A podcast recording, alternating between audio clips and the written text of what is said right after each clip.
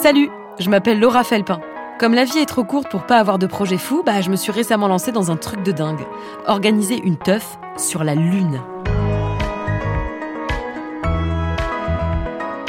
Comment ça, c'est pas possible? Bon, c'est vrai, l'espace, euh, j'y connais rien. L'astrologie, oui, par contre. hein. Je rappelle que je suis poisson ascendant scorpion, je vous raconte pas le caractère de la nana.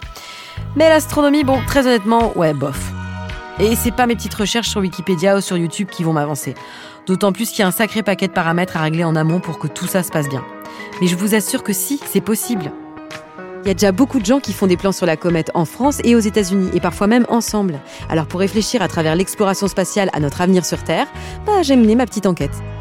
Quand j'ai commencé à me pencher sur l'orga, j'imaginais pas toutes les questions que ça allait poser. Comment on gère le voyage et l'installation du dance floor? Quelle date mettre sur l'invite? On fait quoi pour le dress code? Est-ce que des aliens sont susceptibles de vouloir taper l'incruste? À qui j'envoie la demande de permis pour la teuf? À quoi va ressembler notre planète d'ici là? Et la bonne nouvelle, c'est que tout un tas de scientifiques, de créateurs, d'entrepreneurs sont déjà en train de se pencher sur ces questions.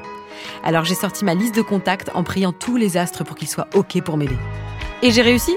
J'ai contacté Jim Green, un ponte de la NASA. Another step would be Une autre étape serait par exemple d'aller sur la Lune. Tu as vraiment des endroits incroyables où aller.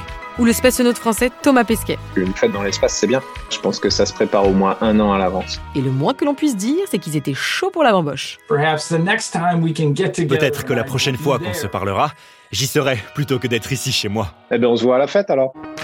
J'ai aussi rencontré d'autres pointures françaises et américaines, des scientifiques, des innovateurs, des artistes, créateurs, des psychologues, pour que cette grande fête intergalactique soit la plus inoubliable possible. Voilà, voilà, trop hâte de vous embarquer avec moi dans cette aventure. J'irai danser sur la Lune est un podcast de l'ambassade des États-Unis en France en 10 épisodes à paraître bientôt sur toutes les plateformes de podcast.